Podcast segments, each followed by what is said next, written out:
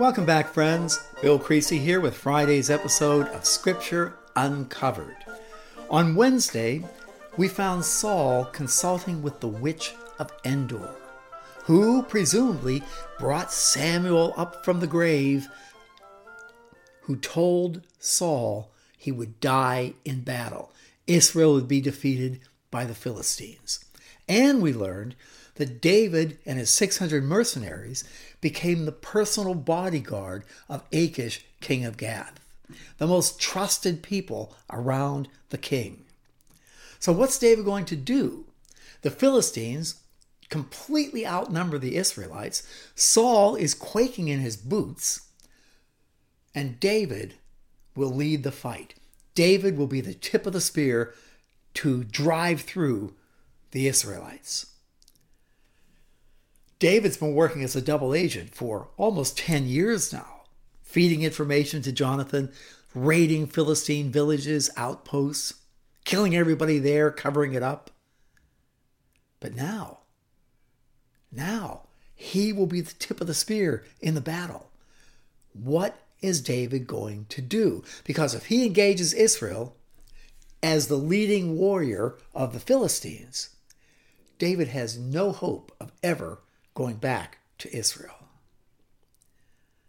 1 Samuel 29 at verse 1.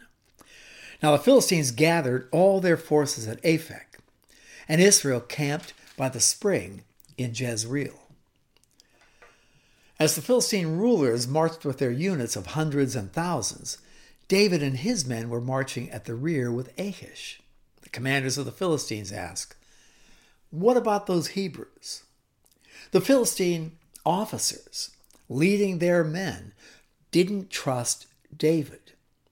David is in the rear with the king as the military is moving forward. And those Philistine officers did not want David at their back. Nor could they trust him driving the spear through the Israelites. Would David turn on the Philistines? They didn't trust him to lead this battle. What about the Hebrews? Achish replied, Is not David, who was an officer of Saul, king of Israel, is this not the very same person? He's already been with me for over a year, with me as my personal bodyguard here. And from the day he left Saul until now, I found no fault in him.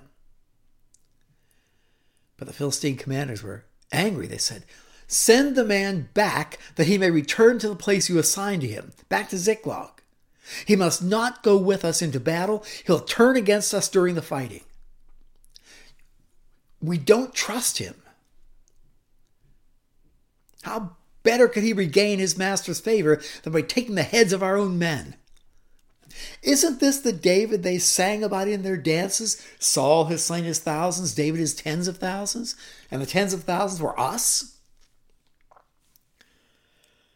So Achish is between a rock and a hard place.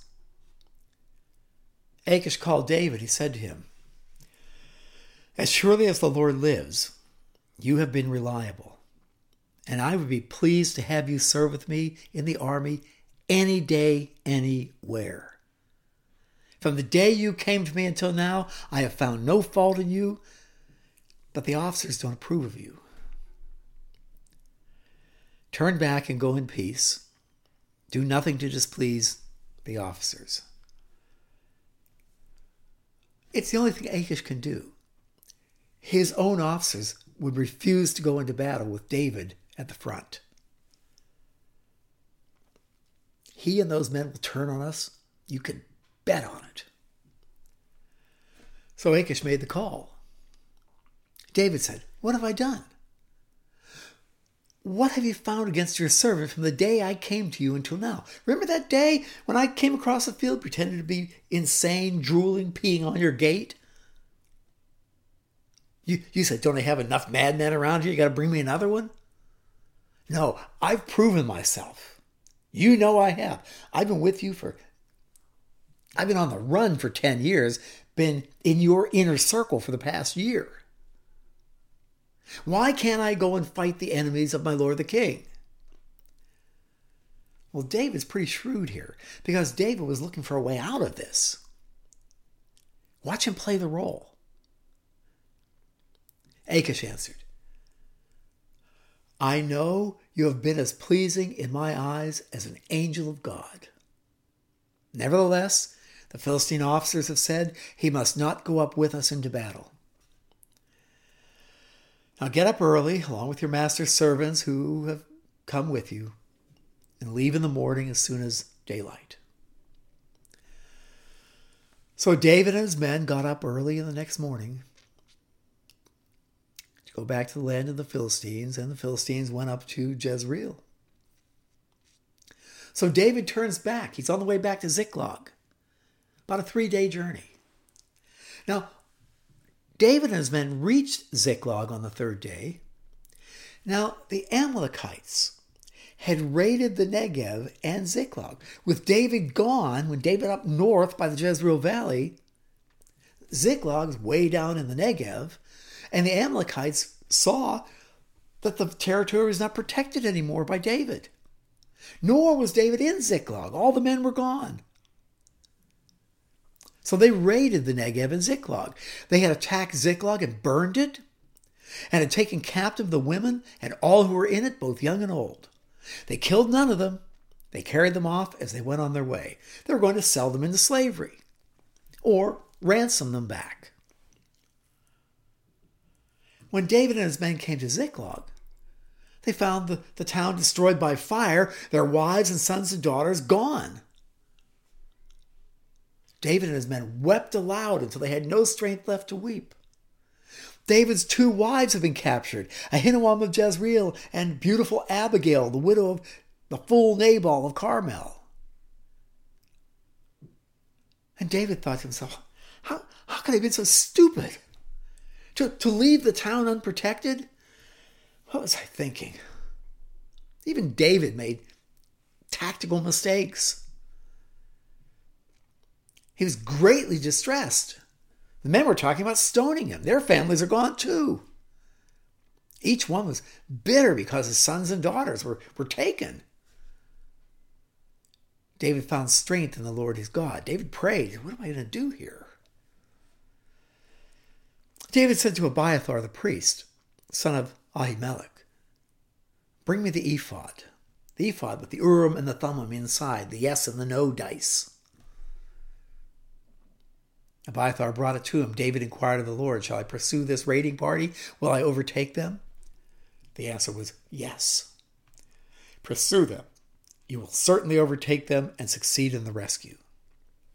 So David and the 600 men with him came to Besor, uh, the Besor ravine, where some stayed behind, for 200 men were too exhausted to cross the ravine. Now they've traveled south from up in the Jezreel Valley for three days back to Ziklag. And they found that the town was burned and the people were gone. So when David decides to go after the Amalekites, they are on they are running. They are on a fast pace. 600 tough mercenary soldiers and 200 of them fall by the wayside in the chase. He left them behind at the Besor ravine, in the rear with the gear. David and 400 men continue the pursuit. Along the way, they found an Egyptian in a field. They brought him to David. They gave him water to drink, food to eat, part of a cake of pressed figs, and two cakes of raisins. He ate. He was revived. Hadn't eaten any food or drunk any water for three days and three nights. David asked, To whom do you belong? Where are you from? He said, I, I, I'm an Egyptian, the, the slave of an Amalekite. My master abandoned me when I became ill three days ago. We raided the Negev of the Kerethites, and territory belonged to Judah, and the Negev of, of Caleb, and we burned Ziklag. He was there. He was a slave of an Amalekite, who, when the Amalekites were taking all the loot and the and, and the, the captives north, he became ill, and they just left him behind. David asked, Can you lead me down to this raiding party? He answered, Swear to me before God that you will not kill me or hand me over to my master, and I'll take you to them. He led David down, and there they were, scattered over the countryside, eating, drinking, reveling, because of the great amount of plunder they had taken from the land of the Philistines and from Judah. Oh, they were having a fine time, all drunk, fondling the women. David's two wives, the men's wives. David attacked. He fought them from dusk until evening of the next day. Not one of them got away, except 400 young men who rode off on camels and fled. David attacks the Amalekites. It's a fierce battle that lasts all day. David's slaughtering them. But 400 young Amalekites whining, sniveling little cowards, got on camels and fled. Camels! A camel can outrace a horse. A camel is fast, and they can go for a long time. Well, David recovered everything the Amalekites had taken, including his two wives. Nothing was missing, young or old, boy or girl, plunder or anything else. They had got everything back. David brought it all back. He took all the flocks and herds. His men drove them ahead of the other uh, of the other livestock, saying, "This is David's plunder." Remember, men are paid in battle according to their performance in battle, as decided by the other men. They share the plunder. In the Iliad, Homer's the Iliad. Achilles is the greatest warrior of all time. And Achilles gets the lion's share of the plunder of Troy because of his performance in battle. That's how men were paid in battle with plunder. And they were paid based upon their performance as decided by the other men. David came to the 200 men who had been too exhausted to follow him, who were left behind at the Besor ravine. Now, these 200 men didn't get to the battle. They were too exhausted. They stayed in the rear with the gear. They came out to meet David and the people with him. As David and his men approached, he greeted them. But all the evil men and troublemakers among David's followers said, Hey, wait, wait, wait, wait. Because they did not go out with us, we are not sharing the plunder with them. Look, this is how it works honor and glory. Honor is what people say about you, glory is your reward based upon your performance. This is, this is fundamental in ancient warfare. They were they stayed in the rear with the gear while we fought all day long. They get none of the plunder. However, each man may take his wife and children and go. That's a reasonable thing to say. But David replied, No, my brothers, you must not do that with what the Lord has given us. He's protected us and handed over to us the forces that came against us. Who will listen to what you say? The share of the man who stayed in the rear with the gear is to be the same as that of him who went down to the battle all will share alike. David made this a statute, an ordinance for Israel from that day to this. That is a fundamental shift of paradigm in ancient warfare. Everyone is paid an equal share of the plunder. Unheard of. But David institutes that right here in 1 Samuel chapter 30. Well, when David arrived in Ziklag, he sent some of the plunder to the elders of Judah, who were his friends, saying, Here's a present for you from the plunder of the Lord's enemies. Judah is David's tribe. Judah gives them, the elders, a share of the plunder as well. He's ingratiating himself with the elders of Judah. He sent it to those who were in Bethel, Ramah, Negev, Yatir, those in Aroer, Siphmoth, all the towns.